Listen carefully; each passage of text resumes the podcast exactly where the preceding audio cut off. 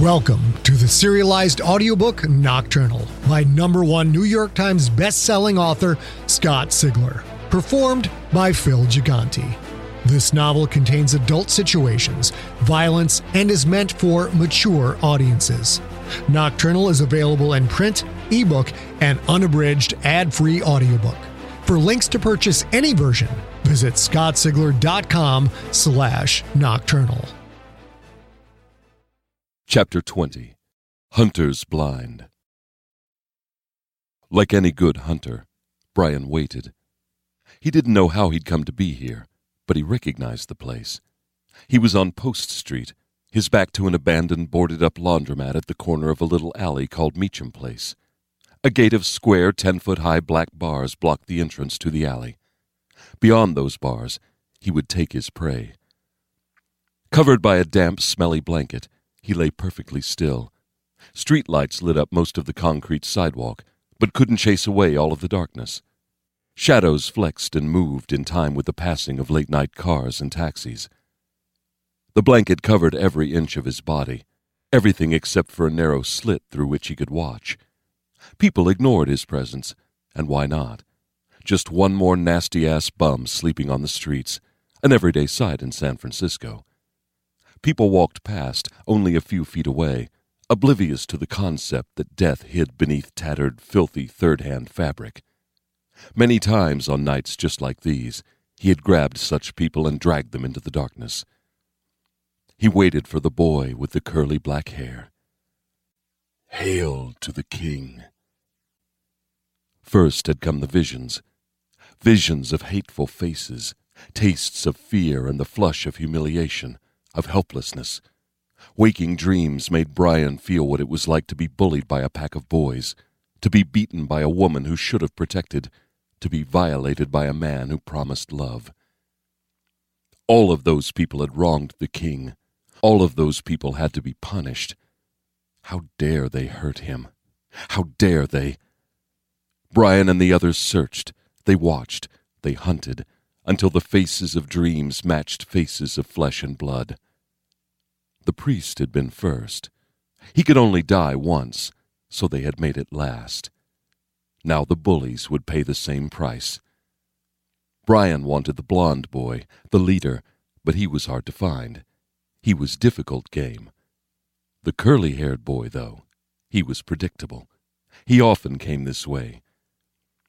It would not be enough to just take the curly haired boy away, to make him disappear. There was too much rage for that too much anguish. Like with the priest, the world had to know. Hail to the king. The curly haired boy turned the corner.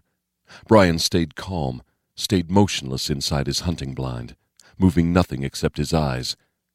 Bryan wasn't the smartest, he knew that, but he could hunt like no one else.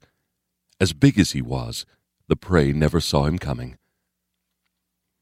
The boy walked down the sidewalk like he owned the whole street. His turf, his neighborhood, his territory. Big enough that most would avoid him, young enough to think he controlled his life, to think that no one wanted to mess with him. One womb. The heat of the hunt boiled inside Bryan's skin, a feeling so primitive it bordered on lust. Bryan wanted to kill, needed to kill, the black curly hair stuck out beneath the boy's white baseball hat. He wore a dark crimson jacket with the big angled letters BC on the left chest. An eagle, forever paused with wings back and talons outstretched, sat in the middle of those letters. The boy drew closer. Bryan breathed slowly. The boy glanced at Bryan's blind, then wrinkled his nose and looked away. The boy drew even with Bryan, took two steps past, then came the voice. Help me. That voice came from behind the black gate. The boy stopped, looked through the gate's bars into Meacham Place's still shadows. Bryan knew what the boy would see. On the right, scraggly, ten foot tall trees growing up out of the narrow sidewalk, trunks only a foot from a brick wall, their leaves casting down lightless pools of deep black. On the left, the laundromat's crumbling masonry, broken windows, and layers of graffiti. And in the middle, lying on the cracked pavement, a bearded man in a white tank top. Bryan waited. There were enough cars passing by that if the boy ran, Bryan would have to let him go. If the boy went into the alley, Bryan and the others would move. Take the bait. The boy looked down into his left, again examining Bryan's blind, again deciding the unmoving blanket covered homeless person wasn't worth worrying about. The man in the alley called out a second time, so softly that no one but the boy would hear. Help me. Please. I'm hurt. Take the bait. The boy gripped the gate's black bars. He quietly climbed over, careful to avoid the pointy spear tops, and dropped down on the other side. Bryan moved without a sound, turning his head slightly to look down Post Street, empty enough to act. He quietly stood, but remained hunched over. Bryan was careful to keep the big blanket looped around his face, like a hood, so that no one could see what was underneath. The rancid fabric cut off his peripheral vision, but that didn't matter. It was almost over. A crawl of fear washed over him. The monster was always out there, somewhere. Bryan looked up, scanned the buildings above, looking for movement, for an outline. Nothing. He had to draw the symbol, and soon, or the monster would come for him. Mister, he heard the boy say. You okay?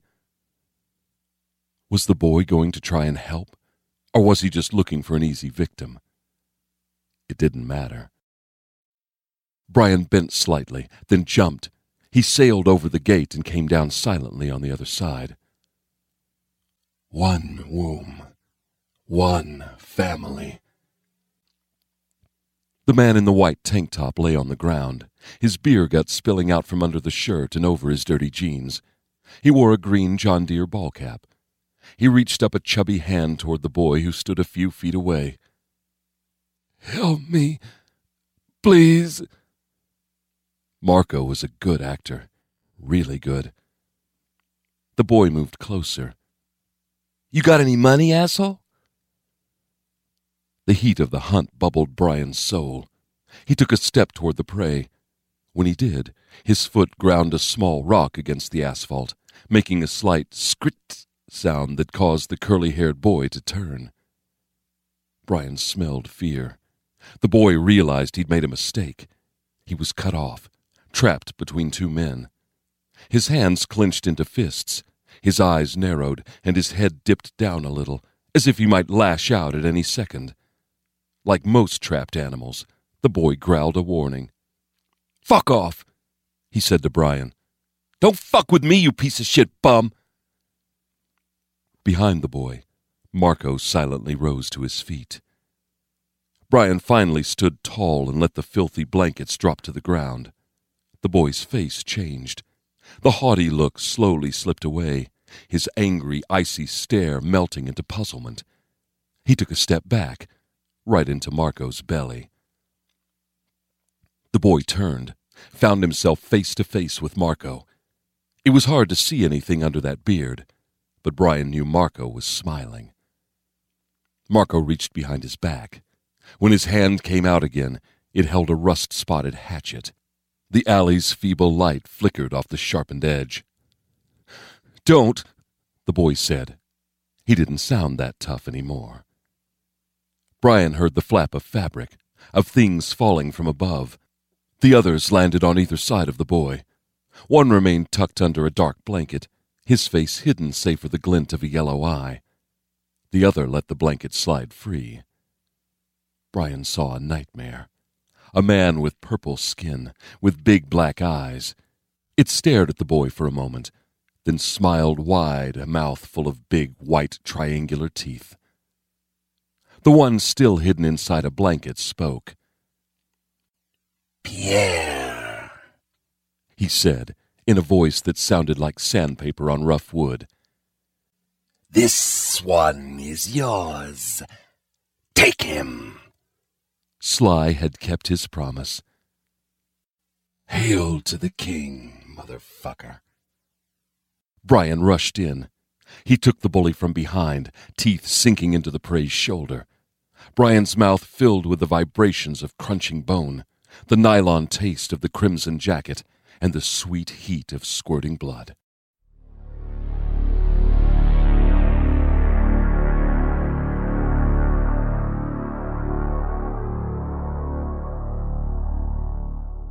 Bryan opened his eyes.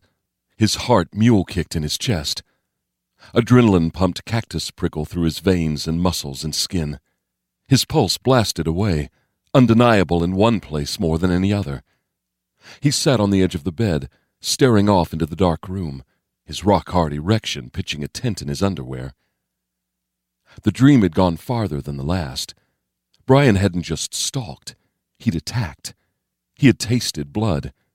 He could still taste it.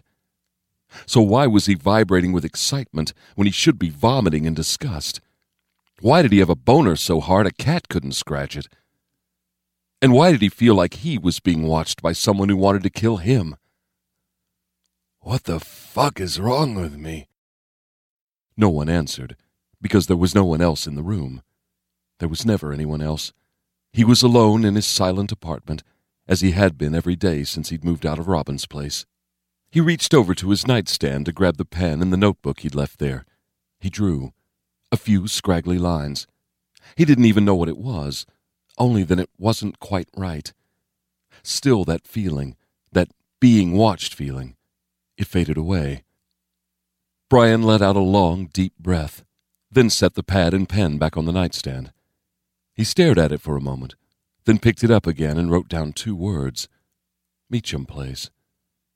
He set the pad down a second time, then snuck a peek in his underwear. Boner diffused. He felt better, but there was no point in trying to go back to sleep. He could still taste the kid's hot blood in his mouth. And it tasted good. He pulled the bed's comforter tight around his shoulders and stumbled to the living room, feeling a sudden urge to watch creature features on cable. Chapter 21 Pleasant Dreams Rex woke suddenly, sat straight up in bed. His chest heaved.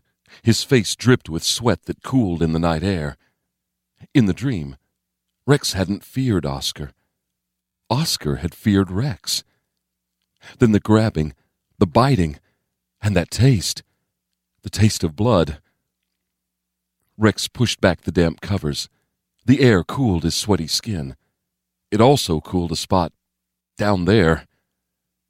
He looked to his bedroom door. It was closed. He looked at the clock. 3:14 a.m. Roberta would be asleep. He pushed the covers down past his legs. In the alarm clock's faint red light, he saw a darker spot on his underwear. Rex reached down and touched. Wet. He looked at the door again. In his sleep, he had done the bad thing, the naughty thing. Would she find out? If she did, she would beat him. Rex started to shake. He slid the underwear off, then stuffed them in the bottom of his book bag. He grabbed three sheets of Kleenex and cleaned himself up, eyes constantly flicking to the door. He put on a fresh pair of underwear. So weird that he dreamed about Oscar.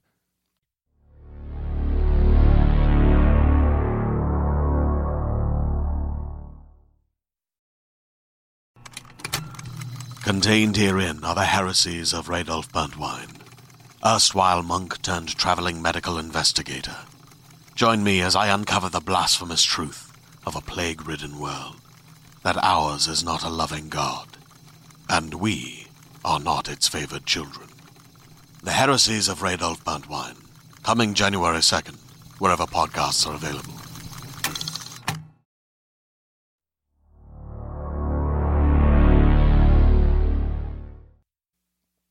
Rex quietly walked to his desk.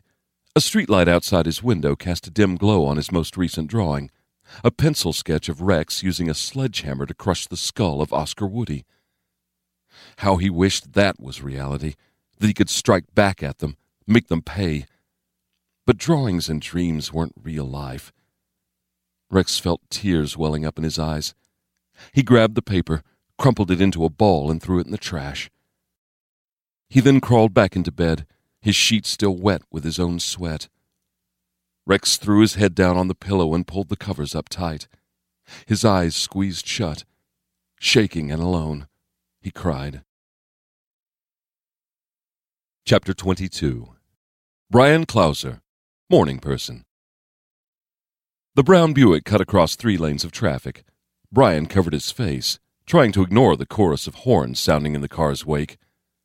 Jesus, Pooks, try not to kill me before we go back on nights, will you? Pussy, Pookie said. Hey, I have some more ideas on our series Bible. It's your TV show, Pooks, not ours. I'm not writing anything. You're an executive producer, Pookie said. No one knows what the hell executive producers do anyway. Here's my idea. We make the chief's wife this smoking hot MILF. She's ignored by her work obsessed husband, so to fulfill her need to feel sexy and wanted, she uses her feminine wiles to tease the young rebel detectives. But it backfires on her when the good looking detective, based on me, of course, finally beds her with the Chang Bang. Bryan couldn't help but laugh. The Chang Bang was from Pookie's previous pet project, a coffee table book called 69 Sex Positions the Kama Sutra Forgot. Is the Chang Bang the one with the trapeze? No, the trapeze is only used in Granger's Golden Snitch. The Chang Bang is the one with the hula hoop and the semi inverted angle on the bar stool. Bryan sighed and looked out the window. the hula hoop. How could I forget? Anyway, we check mark yes for hot scene, but we also get ongoing dramatic tension as our one night fling turns into a torrent love affair. Torrid. What? Torrid, not torrent. That too, Pookie said. The staff sergeant with the heart of gold finds out and tries to give wisdom to the young rebel detective. And it makes things dicey between young rebel detective and his nemesis, the crotchety old guard chief of police. Your show seems to be more about sex than police work, Bryan said. You getting laid these days? Pookie shook his head. Nope. I put Junior and the twins into a hiatus while I work on the series Bible. Well, then maybe you should lay off the torrid scenes for a while, or you're going to wind up with blue balls. Pookie's head snapped to the right. He stared at Bryan. The car swerved into the left lane. Bryan pointed at an oncoming truck. Dude! Pookie saw the truck, slammed the Buick back into the proper lane as the truck shot by, horn blaring. Pooks, what the fuck? Sorry, he said. But that's it. You did it! I did what? Came up with a name. Of? Of the TV show, Pookie said. You know, the thing we've been talking about for the past 15 minutes? And that name is? Blue Balls! It would have been a good joke, but the man looked serious. Pooks, you're going to name your TV show Blue Balls? Pookie nodded. You can't name a show Blue Balls. Like hell I can't, he said. Half cop drama, half soft-core porn, just think of all the classic TV shows that have lasted more than three seasons, which puts them into syndication where the big bucks are, by the way, that have the word blue in the title. Hill Street Blues, NYPD Blue, Blue Bloods, Rookie Blue.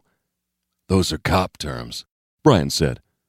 Blue Balls has, like, a totally different meaning. Right, it's sexier. That means HBO might pick it up, that we can show titties. Holy shit, Bri Bri, this is the ticket. I gotta email that to myself. Pookie drove with one hand, thumbed his cell phone keys with the other. Bryan's gaze nervously flicked between the road ahead and Pookie's phone. Is there any point in me reminding you texting and driving is illegal? No, Pookie said. He hit the last button and put the phone back in his pocket. Speaking of plot lines, Bri Bri, any more of those dreams last night? Bryan paused, then shook his head. LLWTL, Pookie said. Let me hear it. Similar to the first one? Bryan closed his eyes. The tangy taste of blood echoed on his tongue. No, worse. Talk to her, brother. What happened? Not really sure, Bryan said. Then, in barely a breath, I think I tore his arm off. He couldn't bring himself to say what he really remembered. I bit his arm off, and it tasted better than anything I've ever known. You tore his arm off, Pookie said, nodding as if that was the most normal thing in the world. Nice. And what did you do with said arm? Bryan closed his eyes, trying to crystallize his fuzzy dream memories. I don't know. I woke up after that part. It was weird in another way, too. How so? I woke up sporting wood. Pookie let out his sound. That's new. I wake up with wood every day.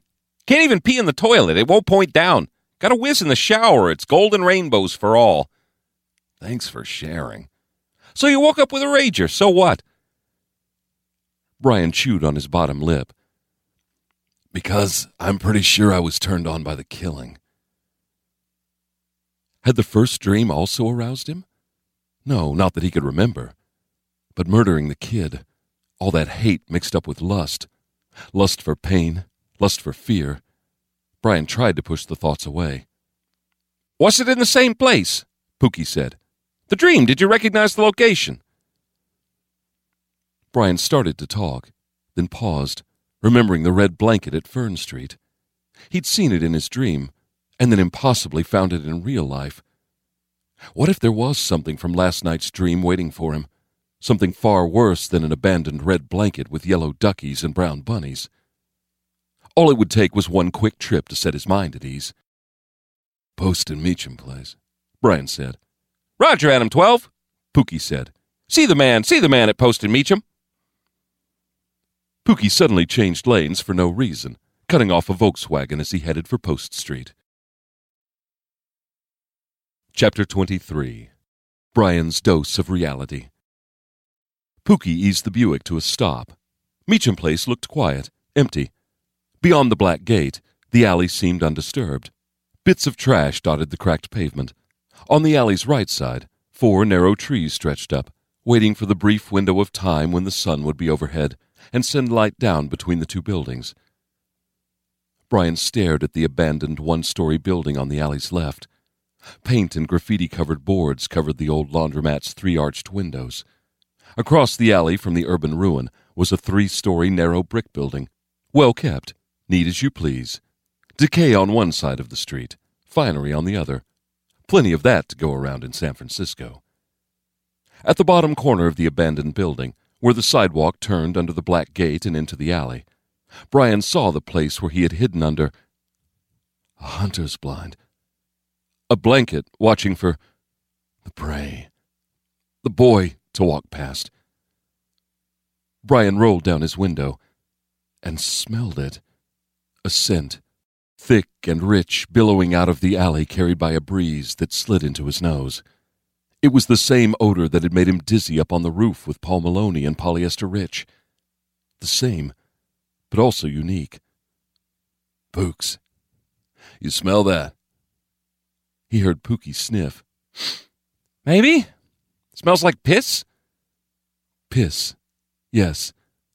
Piss, but also something else. Bryan looked to the four scraggly trees growing out of the narrow sidewalk. At the base of the farthest tree, wedged between the trunk and the building, a blanket, dark and rumpled. Bri Bri? A blanket, covering something about the size of a man. A man, or a big teenage boy. No, it was a dream. Just a dream. His tongue tasted the memory of hot blood. His mouth salivated. Hey, seriously, Pookie said. Are you okay? Bryan didn't answer. He got out of the car and walked to the black gate. He held the square bars the way a prisoner holds his jail cell door.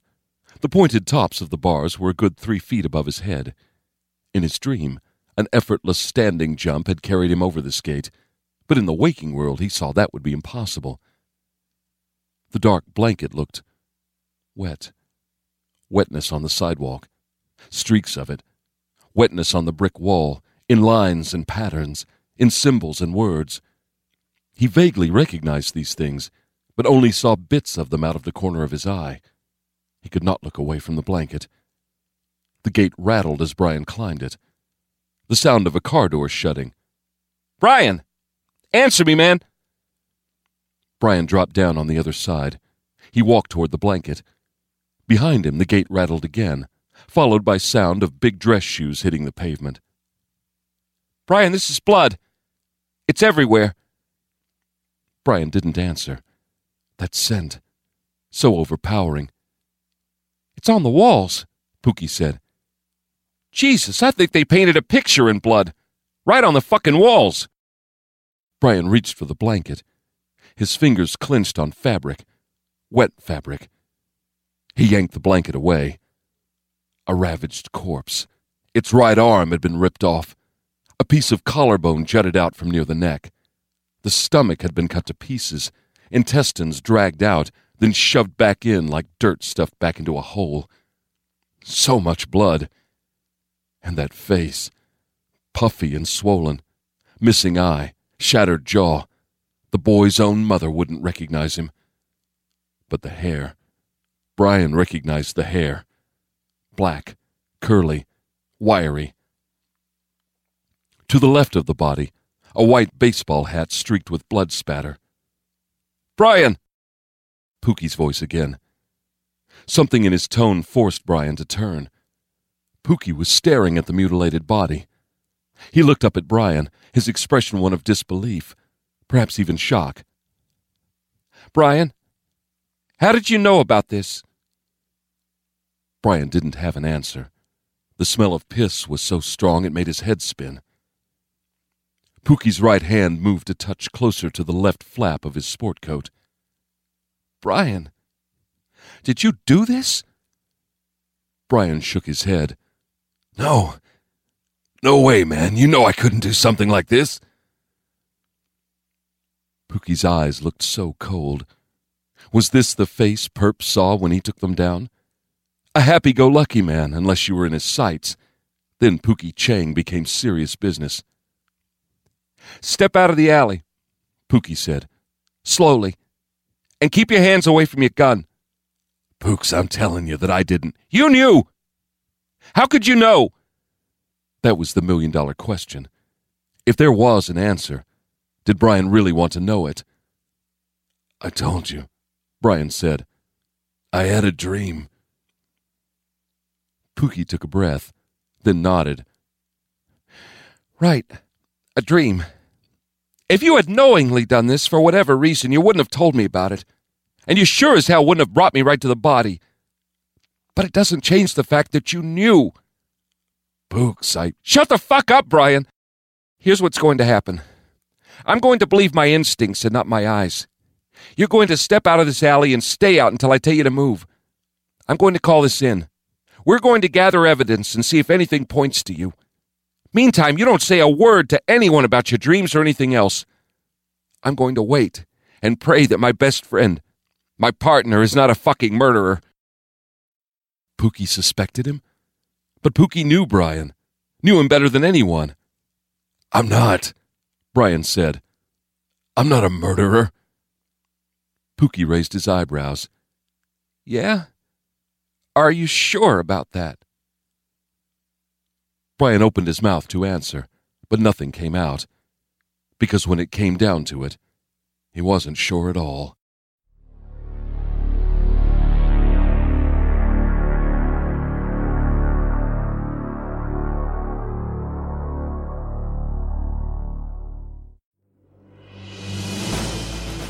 You have been listening to Nocturnal by Scott Sigler, performed by Phil Gigante, produced by Empty Set Entertainment. The Nocturnal audiobook was directed and engineered by Corey Young.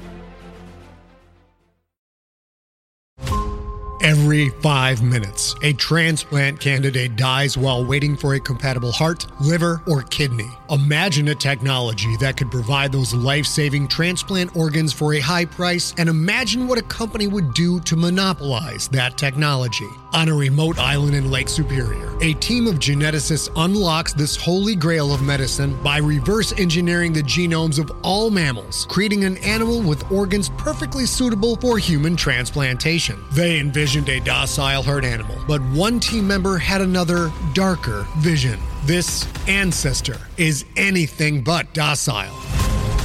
The team's work spawns something big, something evil, something very, very hungry. Ancestor is a complete serialized fiction podcast by number one New York Times bestselling novelist Scott Sigler, with all episodes available. Binge the entire story now on Apple Podcasts, Spotify, or wherever you listen to podcasts.